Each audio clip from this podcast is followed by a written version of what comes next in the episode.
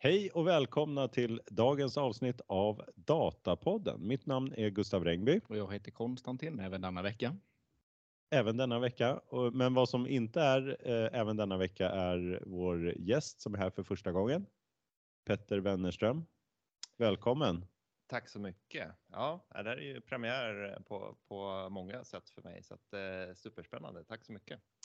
Eh, ska jag presentera mig kanske? Ja, men ja. gärna berätta. Vem är du Petter? Eh, Petter Wennerström heter jag som sagt. Jag arbetar som eh, lösningsarkitekt, arkitekt för eh, Agid och Management Consulting som inriktar sig mot offentlig sektor främst.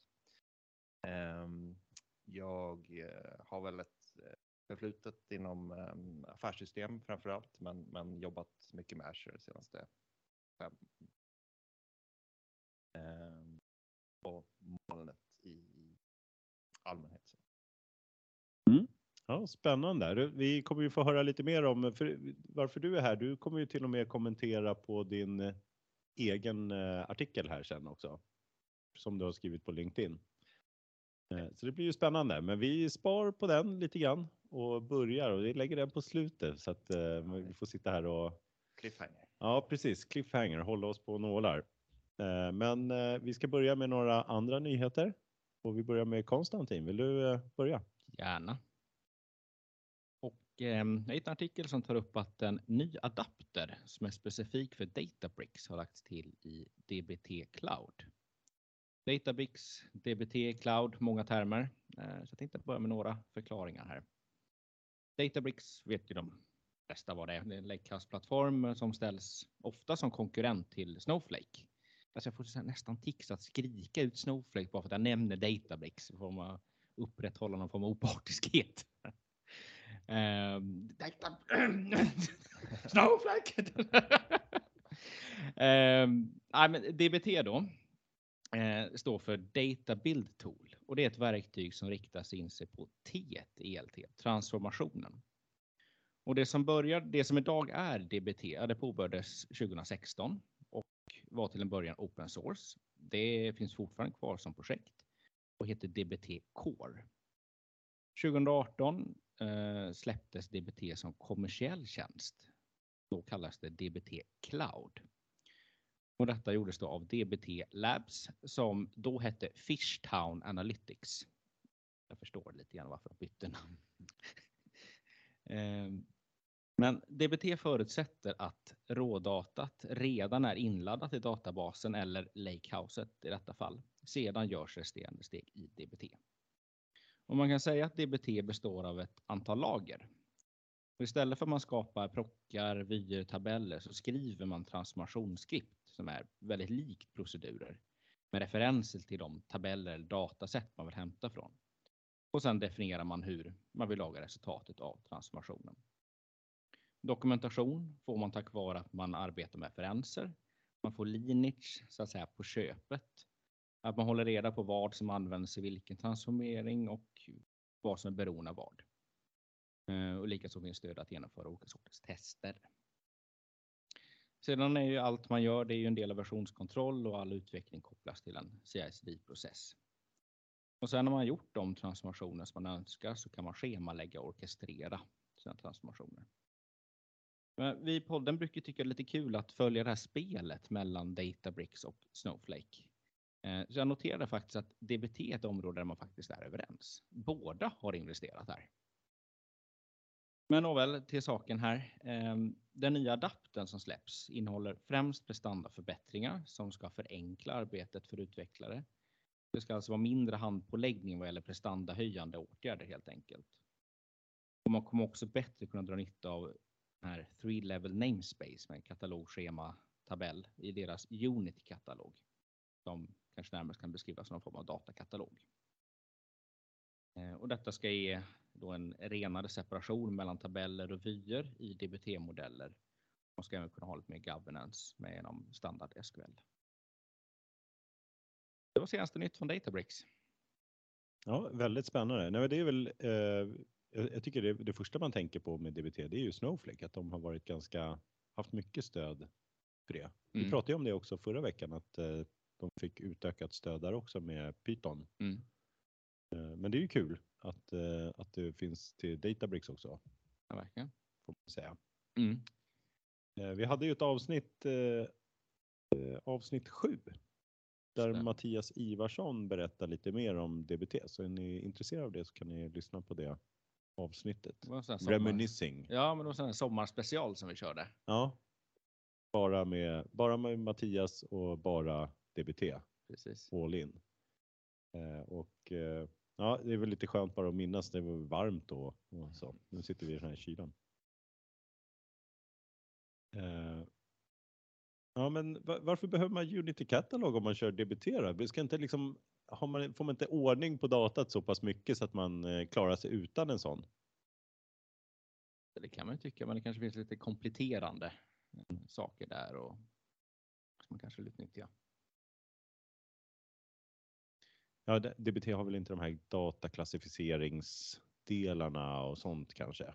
Och sen kanske man vill integrera det med att man har alltså dash, vilka da- dashboards och modeller Mm. och så där. Att det finns liksom en annan typ. Den innehåller liksom mer allt Ja. som finns. Och att DBT blir liksom en, en del av allt. Och, och, jag måste erkänna, jag, jag behövde googla vad, vad DBT var. var. Jag har tydligen missat avsnitt sju. Avsnitt Det var- sju. Mhm. En miss i mitt flöde. Eh, men eh, det verkar ju passa in väldigt väl i liksom eh, en, en pipeline. Då. Och, och som jag förstår det så är tanken lite grann att du ska kunna använda bara SQL. Du behöver inte ha en full- fullfjädrad data engineer som liksom jobbar med utan det är som kan arbeta med DBT än med, med andra verktyg. Mm. Men eh, jag är ju lite novis på just dataområdet då, men, men hur, hur passar in med till exempel Data Factory som, som jag vet att jag har använt och som jag säkert är kanta med? Är det ett komplement till Data Factory eller? Det skulle kanske säga beroende på vilka steg. Alltså själva sourcingen och hela den biten. Den gör ju inte DBT utan det är ju först när du fått in det i eh, DBT eller databasen eller lakehouset. Eh, därifrån och uppåt så kan du använda DBT.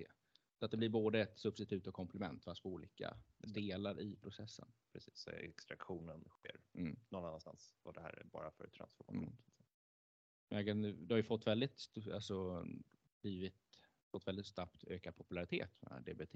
Mm. Men det kan tänka mig mycket är att man får göra, alltså det är många av, av olika delarna som man får liksom gratis med, med lineagen, med versionskontrollen och, och registreringen och sådär som annars bör vara på lite olika ställen och man kanske behöver bygga.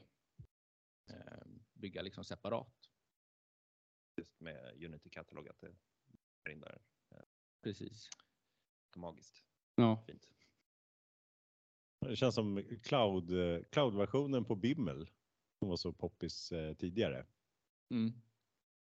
Men den gick, BI Markup Language. ja, men den gick väl lite tragiskt ödet Ja, men den känns som den har försvunnit när eh, de var så starka på on-premise delarna. Mm. Eh, Nu är det liksom, eh, nu är det nya verktyg som tag, tagit över lite grann med cloud. Vi får Mm. se, de kanske kommer tillbaka också. Det finns nog några som jobbar med det också. Kanske hitta någon artikel om det. Eller kan, vi kan ta upp när den är död kanske. Det brukar vara alltid poppis. Vi gillar ju när det är saker som Kära dör. lyssnare, förbered på Datapoddens hittills tråkigaste avsnitt. Specialavsnitt om Bimmel. Ja. Eh, vi kör nästa artikel då. Och då har jag letat upp en artikel här i Forbes eh, med rubriken How Colgate Palmolive is using data and analytics to transform a 200 year old business and accelerate growth. Det här är eh, i Forbes eh, 1 november 2022 kom den här ut då. Och man beskriver då Colgate Palmolive eh, som har anor från 1806. Började med stärkelse, ljus och såpa. Men är idag ett bolag som är eh, eh omsätter 17 miljarder dollar. 170 eh, miljarder svenska kronor ungefär. Lätt eh, enkelt översatta. Inom framförallt munvård, hudprodukter och tvättmedel och, men nu hävdar man då i den här artikeln då att man är även ledande inom att nyttja data för att förbättra produkter och skapa bättre kundrelationer. Eh, och eh, då har man eh, identifierat här att eh, data är grundläggande för tillväxt och innovation har Colgate Palmolive kommit fram till. Därför har man infört en, eh, nyligen har man infört en ny roll inom organisationen. Chief Analytics and Insight Officer. Eh, som eh, sedan 2021 innehas av Diana Childhouse. Eh, och denna roll så ingår det att vara delaktig i någonting som kallas för Senior Leadership Team inom då Colgate Palmolive. Då. Och det här teamet eh, rapporterar direkt till Group President of Strategy and Growth. Det är väl någon slags eh, grupp, eh, gruppfunktion för eh, tillväxt och strategi då. Det låter flashigt. Det låter väldigt flashigt. Och man ska arbeta eh, nära verksamhetens ledare. Så någon typ av stödfunktion på gruppnivå som jobbar sen med resten av organisationen. Skulle jag väl tolka det här, Mm. alla de här engelska. Man vill inte översätta alla uttryck helt och hållet. Eh, Som grundläggande princip ska alla investeringar i analys och data ha tydlig koppling till affärsnytta. Det är en viktig princip då som de utnyttjar. Eh, För att säkra detta använder man någonting man kallar för en use case driven business first metodik då. Eh, så att det är väldigt viktigt här att det ska vara kopplat till affärsnytta. Vi, vi har väl pratat om det här tidigare. Vi får komma tillbaka till det sen. Eh, och hur man gör det här då, det, som eh, deras approach här, så börjar de med att ställa någonting de kallar för the big business questions. De stora viktiga affärsfrågorna då, som man behöver utgå ifrån för att få en lönsam tillväxt. Och här kommer ytterligare ett ord som man använder. Jag översatte lönsam tillväxt, men de pratar om revenue growth management som ett begrepp då som man eh, jobbar inom med. Och inom det här så inkluderar de prissättning, erbjudande och sortiment, såväl som frågor om marknadsföring, både då ja, effektiviteten i media och i digitala kanaler. Och eh, den här informationen från artikeln bygger på att Childhouse var med eh, och vi hade en, en annan artikel om den här eh, konferensen i Boston för Chief Data and Analytics Officers, eller förkortat CDAOR som vi pratade om. CDA Chief Data Analytics Officers. Någon slags ihopslagning av CDO och ja, analyschef då. Eh, där hon eh, kommenterade att deras fokus är 100% offensivt. Där man gjorde en skillnad på att eh, jobba med dataanalys för offensiva delar eller defensiva. Det defensiva är kost, kostnadskontroll, uppfylla eh, kanske olika då, sånt som man måste göra i organisationen. Eh, reguljärt, eh, regleringar och så vidare. Medan offensivt är att, att använda dataanalys för att eh, skapa nya då möjligheter till tillväxt och till lönsamhet. Eh, och man eh, tar upp då att man har ett antal då eh, olika områden som man bland annat jobbar inom då. Eh, både internt och men också med externa partners. Eh, Som till exempel så, så tar man upp för att man vill förutse trender på konsumenters behov. Då eh, går man, analyserar man eh, data från Reddit, Google och Baidu. Reddit är ju någon slags amerikansk version av Flashback, något sån här stort eh, fora för alla möjliga frågor. Google, sökmotorn. Baidu var jag tvungen att slå upp här, det är en sökmotor också, fast för i Kina. Eh, och det här gör så att de blir bättre på att förstå kundresan, förstå de bakomliggande behoven hos sina kunder. Eh, från millennials som söker eh, hemmakit för tandblekning till husdjursägare som väljer eh, deras då näringsprodukter för, för deras husdjur då. För det är en del som Colgate Palmolive också sysslar mycket med via ett dotterbolag som heter Hills. Man tar också upp att man inom R&D använder maskininlärningstekniker för att förutse effektiviteten i, eh, från testdata då, när man testar någon ny formula här. Det är väl eh, viktigt då inom eh, eh hårvård och så där att man provar sig fram. Vilka nya eh, modeller då på. Och det man vill förutse då, det är bland annat då den kundtillfredsställelse man kan förvänta sig, vilken appeal någonting har och time to market. Ja, eh, bland annat då det här eh, att de, eh, vad, har man för bevis på att de är, ligger långt framme då i det här data och analys? Då tar man upp då att de har vunnit Thomas L. Alva Edison Patent Award inom Adaptive Technology 2020.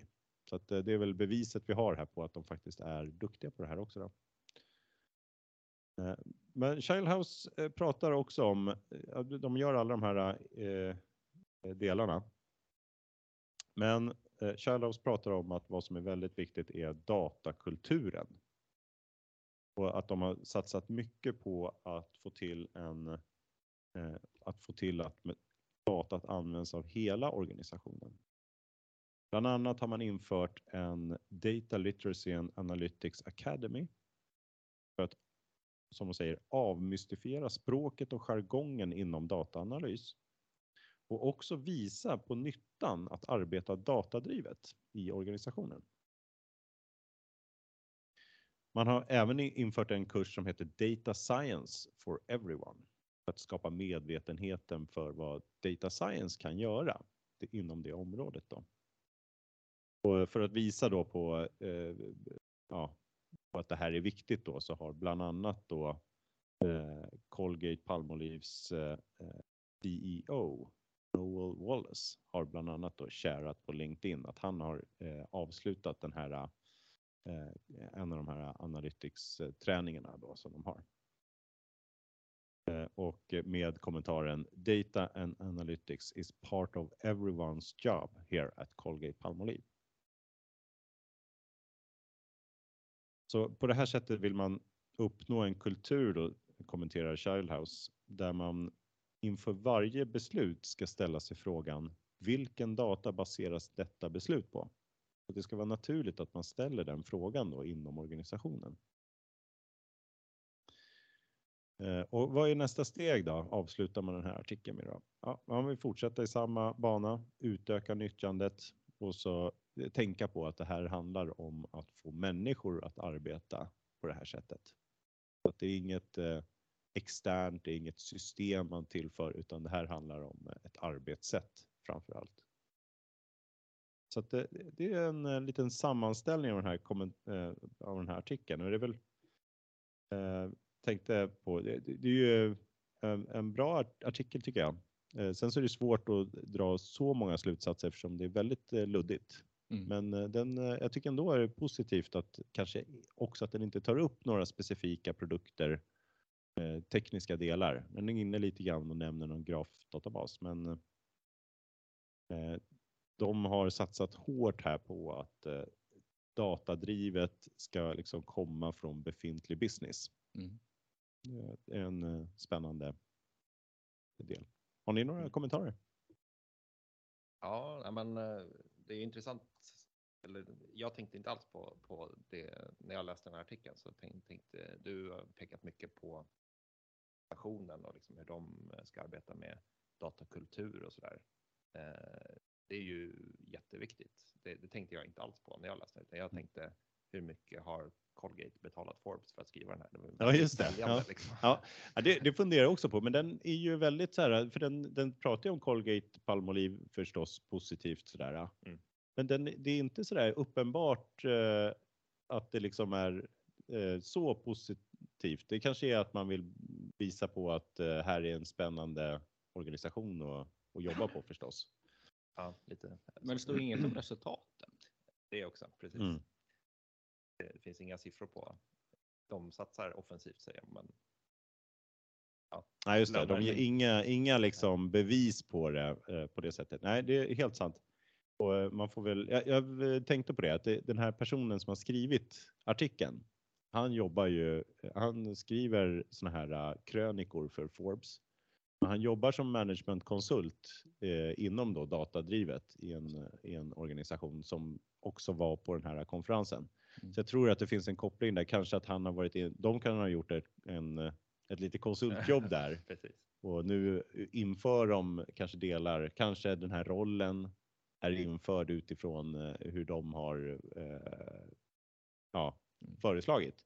Så jag, jag skulle misstänka att där finns det nog en liten men det är väl så, alla kundcase har alltid någon som eh, har velat införa det. Liksom. Det, Mm. fin- det är oftast så att det finns ett eh, direkt eh, koppling till att det är någon som vill att det här ska synas. Mm. Våran värld är väl för få nyheter som folk vill läsa om, om det inte finns någon som pushar det på något sätt. Exakt, och det, det kan ju vara eh, minst lika bra för det, för att det är liksom Mm. någon som framhåller det. Det, Mm. det, det är mycket, och det är intressant att du trycker på det här med, med organisationsdelen, för det är ju mycket acceptansen i organisationen som Mm. bygger framgången så att säga. Sen ska man nog använda olika sorters verktyg och olika sorters arbetssätt. Men, men jag strävar åt samma så, så blir det säkert en, en framgång. Ja. Nej, jag, jag tycker eh, det har de ju ändå. Det enda liksom som är tydliga bevis här, det är ju att till och med CEOn avslutar en sån här analytics course och Precis. skriver om det. Mm. Det är ju ändå ett eh, väldigt gott tecken. Det tror jag inte, det har jag inte hört någon annan göra. Och det är ju positivt, Ja. man säga. Det är en bra signalvärde. Ja, Men verkligen. eh, jag vet inte vad. Jag, jag har jobbat fem år på H&M med lojalitet. Mm. Jag tänker att jag har hyfsad koll på hur, hur det här ska gå till. Mm. Men eh, det vara jättesvårt för Colgate och Gamble och Unilever och, och alla de här Mm. har en liksom B2B to C Mm. affär att satsa på analys. Jag tycker att det var det är intressant att de satsar så hårt på det ändå. Det visar de inga siffror, men det måste ju finnas någon tanke om att det ska löna sig ändå. Jag vet inte om, om det är jag som är annorlunda, men jag brukar inte googla min liksom, tandborste eller tandkräm som jag köper så innan jag köper den. Eh, så att det måste vara svårt att hitta direkt data, tänker jag, för deras produkter. Ja, verkligen. Eh, Men det är eftersom väl de fördelen med att de är så himla stora så att då Mm. blir det ändå lite spår på nätet eh, kring produkterna antar jag. Men eh, ja, då, det är verkligen, det är kanske svårt att jobba helt kvantitativt. Är Man får mycket så här, det finns ju en marketing attribution är något Ja. som man kan jobba med liksom. Mm. Mycket sånt tänk Mm. eh, Mm. då. Ja, men vilka försäljningskanaler fungerar bättre? De tog upp media här som en viktig del. Mm. Vi hade ju en artikel i Computer Sweden som pratade om det här också, men där, den var ju ännu mer intressant för då tog de ju upp det här med möjligheterna till digital prissättning eller att man kan Just det, med mataffärerna ja. Ja. Just det. Så att även för, det tar de inte upp här, men den var ju kanske mer tekniskt intressant ur det perspektivet att det, det finns bra många fler möjligheter att bli datadriven i retail eh, led. Men Mm. man får säga, jag tror vi har tagit upp flera som pratar om det här med R&D, att man kan utnyttja data in i det. Eh, inom massa olika. Hultafors pratar väl också om det. Jag tror vi hade eh, en artikel om eh, var det strålknivarna, Mm. svenskt bolag, Mm. som också, eh, Elekta va, heter de, Just det. Eh, där det också tog upp just det här med att få in ny data och extern data på olika sätt in i att det finns ju ändå en trend här att eh, fler kan utnyttja det. Mm. Eh, Ja, men ändå noterbart också högt fokus på utbildning, även om det bara är vad de säger. Mm. Så är ju det också en, en intressant eh, fråga. Men jag skulle väl helt klart ställa frågan också, om man skulle jämföra Colgate Palmolive med eh, Hennes och Mauritz till exempel. Jag är inte säker på att Colgate Palmolive är mer datadrivna än Hennes och Mauritz. Trots att inte, eh, Hennes och Mauritz har, kan säkert inte få det här priset. För det är ju ett svenskt bolag. Det är säkert någon amerikansk. Eh, ja, fråga. precis. Och H&M är generellt sett ganska dålig på att berätta vad man gör också. Blivit lite bättre på det, men, men man har ju gjort väldigt mycket, vad jag har sett, liksom, eh, i, i bakgrunden så, som man Mm. inte skyltar med. Eh, sen så kanske inte återspeglar sig så bra i försäljningssiffrorna ändå. Mm. Eh. Men eh, IT skulle kunna skryta lite mera helt enkelt. Absolut. Ja. Absolut. Mm. Några andra kommentarer? Avslutande eller ska vi gå vidare? Vi går vidare. Ja, Jag är vi- riktigt spänd på nästa artikel här. Nu Ja, så. ja. Nu blir det Vi till känsligt och med ha data här. författaren i rummet här. Det- Ja. Exakt. Ja, det är väldigt kul. Petter, Ja, okej, spännande. Jo, äh, men äh, jag skrev ju en, en eh, artikel här äh, i början på november kring känslig data i mål. Ehm, och jag har ju gått och liksom visslat den här idén ett tag. En av inspirationskällorna var faktiskt Datapodden här när vi pratade om ehm, Region Dalarna som, som skippade GDPR och köpte in någon, någon IoT-sensor för, för eh, diabetespump. Eh, att, nej, men vi, tar, vi tar böter eh, för det här kan rädda liv. Och det belyser ju problemet på ett väldigt illustrativt sätt. Att GDPR har ju gjort att, eh, och vi hade ju PBL innan det, eh, eh det, det har med, för, med, fört med sig mycket positivt kring medborgares data och hur organisationer hanterar det. Jag tror att organisationer är mycket mer varsamma nu med hur man hanterar medborgares data. Men det lägger också krokben för, för många innovativa approacher som kräver mycket data och, och känslig data. På Agido så jobbar vi ju med, med liksom offentlig sektor och, och kan se det här på många det är stort och smått. Kanske som kanske inte har egna datahallar men de köper in tjänster från andra. Eh, då kanske man inte kan köpa in de bästa verktygen som ligger på någon amerikansk eh, server eh, för att det hanterar kanske barns data i skolan eller patienters data på sjukhus och så vidare. Eh, Och i andra fall, jag arbetar på Försäkringskassan, där har man ju stora egna datacenter. Men du kan aldrig skala och få samma output som, som eh, Azure eller Google Cloud eller Amazon. Samma innovation där, utan det blir mer infrastruktur. Det är svårt att bygga fullödiga plattformstjänster i egna datahallar, liksom, även om man har gjort vissa sådana försök. Då. Så att skattekronorna används på mindre effektivt sätt på grund av det här att vi inte kan använda de här innovativa och, och kraftfulla tjänsterna som, som finns tillgängliga på ja, målplattformar men även liksom överlag. Eh, Vi såg med Transportstyrelsen att behöver inte vara en molntjänst, det kan vara bara extern processering av data, där, att det kan läcka. Så att det, det här är ju på något sätt problemet att vi har massa känsligt data. Vi kan skicka det på olika sätt, krypterat, ta emot det, krypterat och dekryptera det. Men när du ska arbeta med data, dekryptera det, är i varje fall den gängse bilden. Men eh, jag är lite intresserad av, av eh, krypto, krypto och den teknikkedja. Eh, och där ingår ju, krypto kommer ju från kryptering. Eh, där finns det ju då jättemånga olika sätt att hantera data för att just skydda eh, det privata. Um, att jag i den här artikeln så går jag igenom lite den här problemställningen och sen några olika sätt som man kan hantera det på. För det är inte helt rätt fram. Det är liksom inte riktigt byggt för det om man tittar på till exempel så ligger det inte i deras intresse att inte veta vad som finns på deras plattformar och hur tjänsterna används och till vad och så vidare.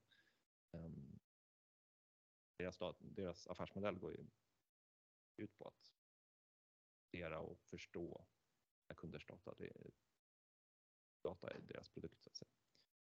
Ehm, men med de här ja, sätten som man kan kryptera data på så kanske man kan komma runt det där och behålla sin eh, det, det känsliga datat hos dig så att säga. Så gå igenom, det finns vissa företag som vill skapa ny dataekonomi. Det, det en del kring dataekonomi.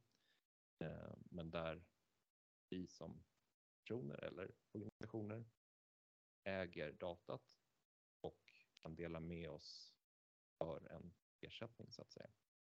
Det finns sådana såna lösningar, de är inte allmänna än, men det, det finns där, um, Ocean Protocol i, i den här artikeln som, som är intressant. Eh, sen finns det någonting som kallas för multi-party computation som är ett liksom, forskningsområde inom kryptering.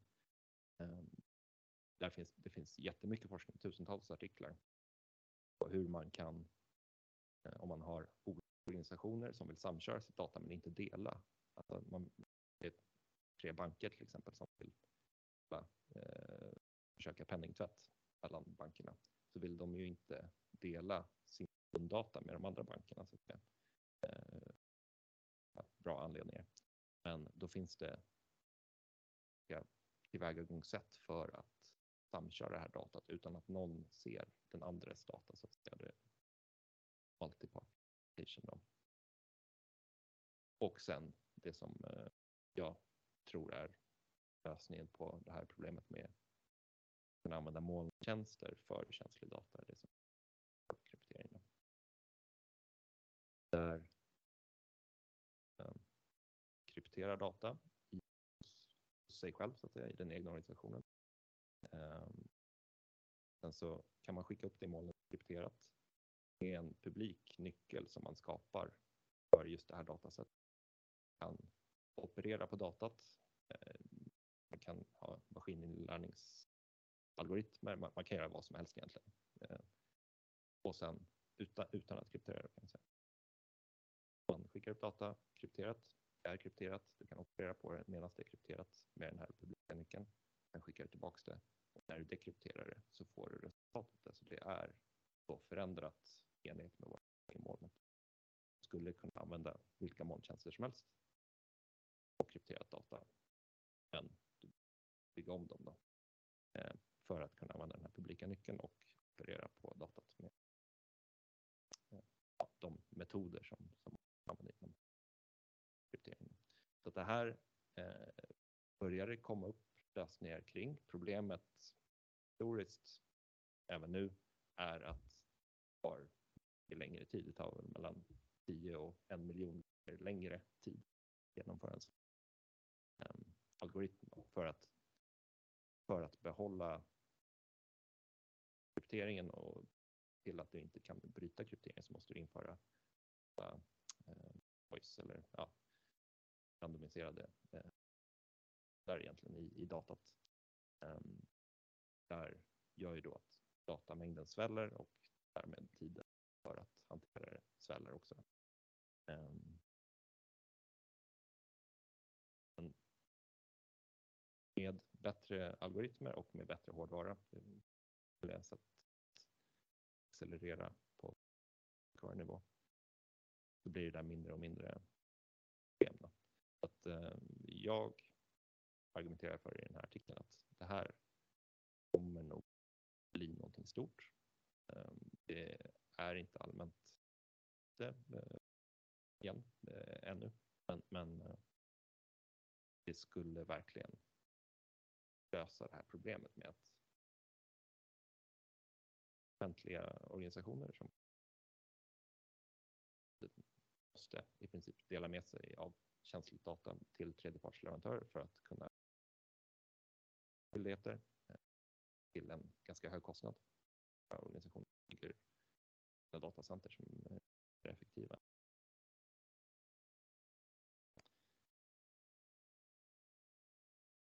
Mm. Ja, bra sammanställt. Är det här, eh, jag funderar på det här, det här är framförallt riktat mot offentlig verksamhet. För många andra går ju upp i molnet och, och kör på hur som helst. Hur, när är det intressant för privat? Skulle du säga? Eh, det, det finns ju eh, många fall även för, för privat sektor. Vi, vi vet ju, jag arbetar nu för, en, för ett privat företag. Där är det en jättestor ehm, diskussion hela tiden. Vad får vi? Eh, vad passar där och så vidare. Just på grund av att man är lite osäker på, ja men, eh, Donald Trump blir vald till att nästa kommer eh, att, ja, all data som finns på servrar som ägs av amerikanska. Det är, det är kanske dystopi, men, men det är inte helt orimligt. Ehm, det finns ju kanske, tänker Ericsson eller andra organisationer som, som har väldigt avancerad forskning som är väldigt intressant för, för både eh, länder och konkurrenter att, att ta del av. Eh, Det kan de inte lägga upp hur som helst heller. Banker tog du upp också Banker. tidigare. Och just det här med också att dela data fast det ändå inte. Det är ju, det är en sån eh, intressant område. Kanske dela med sig av liksom en credit scorings eh, funktionalitet på något sätt. Utan att dela data på riktigt. Till exempel. Mm. Jag blir lite nyfiken. Hur långt fram i tiden talar vi?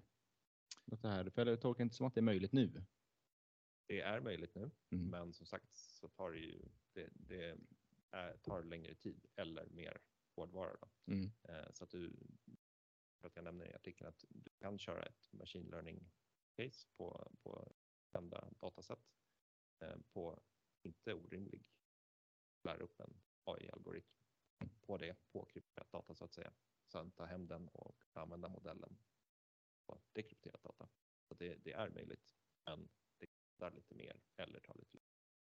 Ehm, Men skulle det vara görbart för en svensk kommun idag att utnyttja detta? Ja, Mm. det skulle det vara. Det, det som har varit problemet är väl att det dels är känt att den här möjligheten finns. Mm. Det har krävts viss domänkunskap, även det börjar ändras med liksom öppna bibliotek. Och nu är det homomorphic encryption du pratar om. Ja, Apropå att du precis. tar upp flera olika tekniker här i. Det Det är den tekniken ja, vi pratar om att den är möjlig att göra. Exakt. Multiparty computation. Det är färre liksom, färdiga bibliotek. Det finns några, men eh, jag tror inte riktigt att redo. Mm. Det, det ska man veta att det, det är ju lite experimentellt. Microsoft har Bil till exempel. Eh, där skriver de på GitHub väldigt tydligt, det här är inte för produktion. Vi har faktiskt hackat det här för något. Vissa av de här är inte helt säkra, men det finns sådana som är produktionsredo.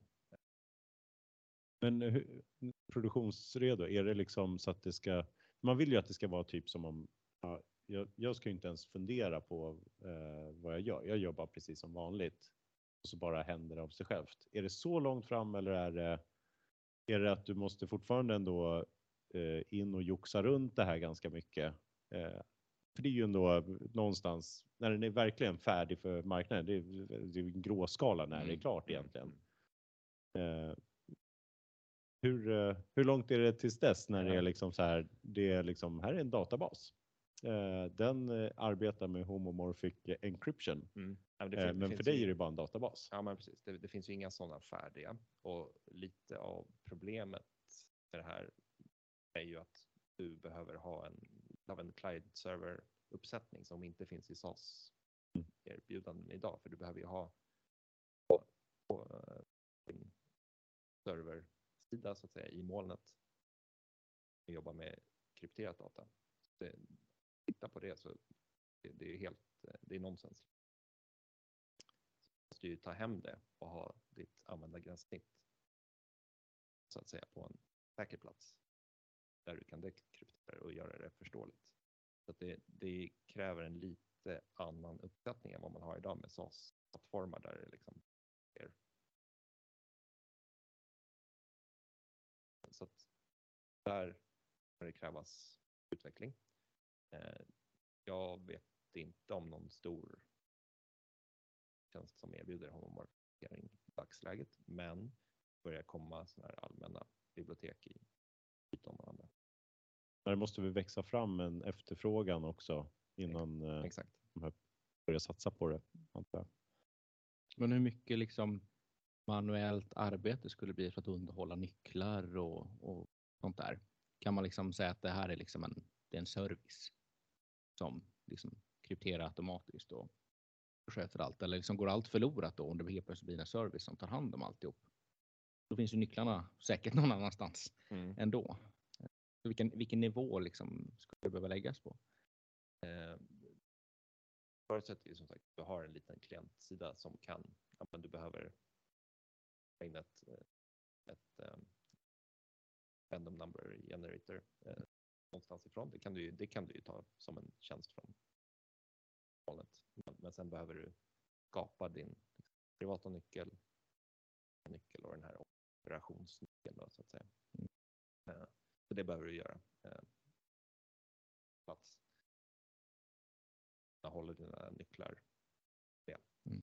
Eh, det är ju, även det är ju någonting som man just nu gärna lägger ut i, i liksom ett eller- Men, men det är ju egentligen, eh, då, då, förlorar du verkligen hela syftet. om Du Mm. lägger dina nycklar där. Mm. Eh, det är ju någonting som man behöver ha.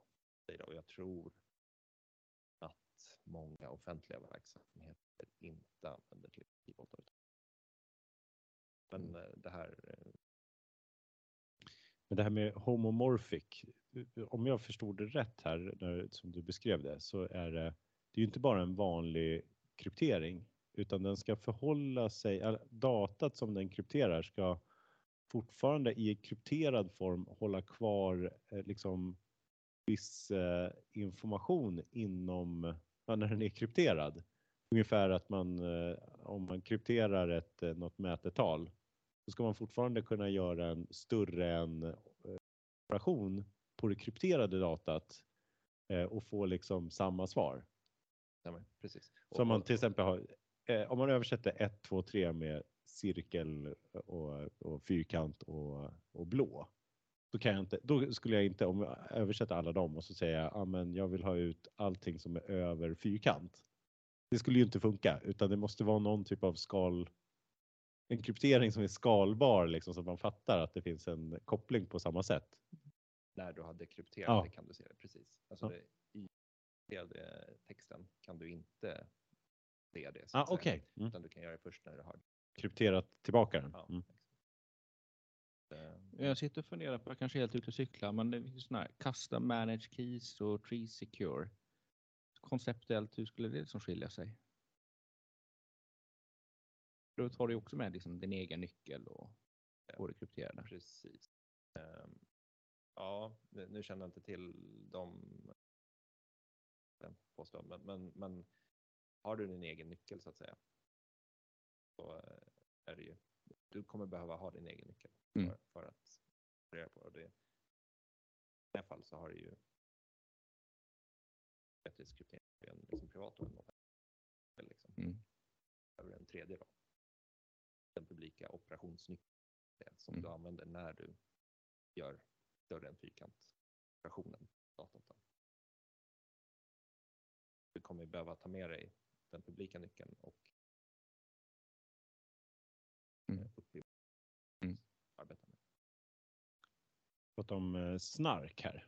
Ja, Mm. exakt. Just det, den glömde jag. Ja. Ja, den, eh, alltså där du har eh, någon hå- håller reda på, liksom en tredje part känner till en massa saker, men delar bara med sig. Om den får liksom vara en verifikator som delar med sig av exakt det som man behöver veta. Var, var väl lite definitionen här. Typ eh, om jag behöver veta, ja, precis, eller en tredje part eller en del som eh, håller koll på eh, liksom, exakt ålder. Men sen så kan ett system fråga ett snarksystem då. Eh, ja, men är den här personen pensionär? Eh, och så får man bara ja nej. Man får aldrig reda på den exakta åldern, men litar då på den här snark att den har exakta eh, allting i detalj då. Eh, Kan man säga BankID, är det en eh, snark eh, implementation eller? Ehm, Nej, för, för där behöver du ju då lita på BankID. Ja. Syftet här är att du ska kunna ha det själv så att säga och med Ja, men, men liksom kommunikationen kan man säga som, som sån, att du Mm. får ett liksom svar. Det här är Gustav Ringby, ja eller nej. Det är precis så.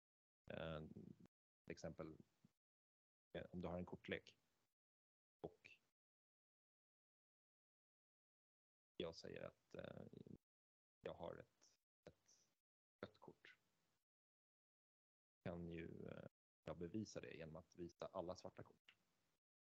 Vet du att men, Mm. jag har ett rött kort. Alls vilket. Men, men det är att det, det var 52. Vilket kanske stående att jag har ett rött kort bevisas i alla svarta kort. Det, det skulle kunna vara ett sådant exempel på jag bevisar det jag säger, att det jag säger är sant utan att visa någon annan. Eh,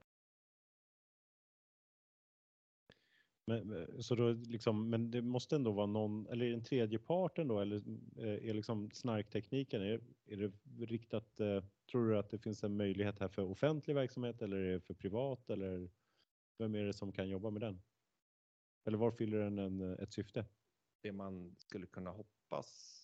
Det, det pågår ju en utredning nu kring framtida betalmedel. Ja, jag tror att det är Anna Kinberg Batra som, som håller i den. Um, där ingår ju att ta fram också en form av digital identitet. Eller det, det är någonting som de börjar titta på. Att ta fram en statlig digital identitet. Då skulle, om man, då, då skulle jag hoppas att man tittar på den här tekniken.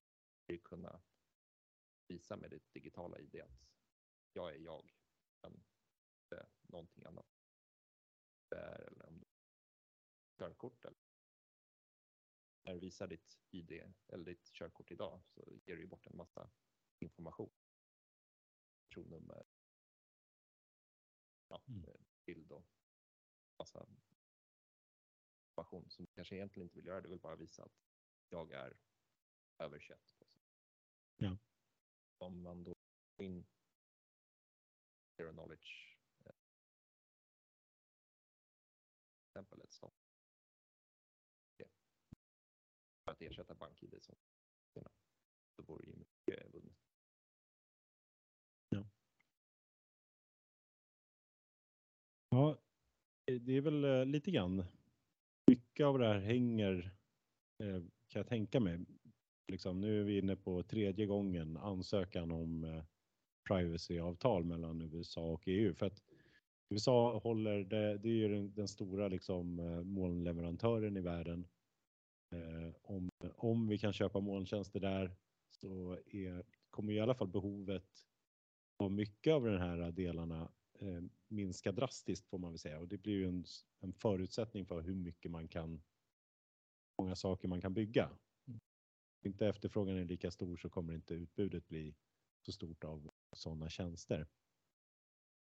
Eh, Kanske, Mm, men, men jag menar så fort du lägger upp det i molnet som du gör nu så du lägger upp det krypterat men sen måste du kryptera det. det så betyder det att den som hanterar databasen, även om den liksom sköts i Sverige så att säga, Mm. så är det någon tredjepartsperson som kommer och hanterar datat. Säkert ganska många. Om du då, då tror jag fortfarande att det kommer vara ett problem att lägga upp data från diagnoser, drag. Mm. Tror jag fortfarande var för känsligt för att dela med så många eh, kända personer. ja, just det. Ja, men, det, det är ju, men det måste ju ändå betyda att det blir en minskad marknad. Absolut. Eh, Även om det finns, eh, men, men det, det var egentligen det jag tänkte eh, koll, fråga lite. Som en, alltså vilka behov återstår? Men då är du lite, lite inne på det. Att det finns ändå ett antal behov Ja. där man kan behöva fylla det. Exakt. Och vi är ändå inne på tredje gången gillt här. Det, det kan Ja. ju bli, så att säga, det, det finns inte. Jag tror inte att alla vågar lita på att det här eh, Privacy Shield eller vad den senaste i raden heter kommer hålla. Mm. Eh, Nej, att- men det, det är svårt att göra en investering då också på att Mm. bygga någonting så länge man inte vet förutsättningarna. Exakt. Eh, och eh, jag misstänker ju att eh, det kommer gå igenom någon dag. För att inte det ligger inte i någons intresse att man inte kan samarbeta i den här frågan. Det, det skulle jag misstänka. Det är inte så att GDPR säger att det inte går att samarbeta med, alltså att lägga data utanför EU. Utan det är ju ett antal sådana här, det är ju en fråga om eh, detaljer här. Mm. Eh, jag, de kommer ju, jag skulle gissa på att eh, går den inte igenom så kommer de ju ansöka igen. Jag tror, de har, jag tror vi tog upp i någon artikel där de pratade om det också.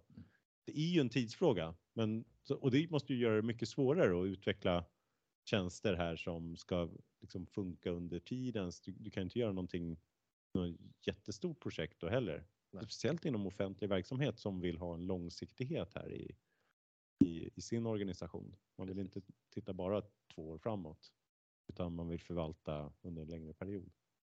Exakt. Och, och då kanske man sitter still och gör ingenting istället. Mm. Eh, Medan de här tjänsterna och plattformarna blir allt mer kapabla. Vi får alternativkostnaden för medborgare eller Sverige blir hela tiden större. Mm. Att vi, vi får inte allt som vi skulle kunna få. Ja, absolut. absolut. Ja, är vi... eh, Är, är det någonting mer? Eller ska vi avsluta? Vi är så, jag är så nöjd och glad. Så, Ja. Jag är också väldigt nöjd. ja, Ja. tack så mycket. Ja, superkul att du var med oss här, eh, Petter. Tack så mycket. tackar vi för. Och tack för att ni har lyssnat. Då har vi gått igenom tre artiklar idag också och eh, avslutar eh, och tackar för oss. Så ses vi nästa vecka. Hej då! Hej då. Hej då. Vakna klockan fem, det är mörkt nu igen Som om idag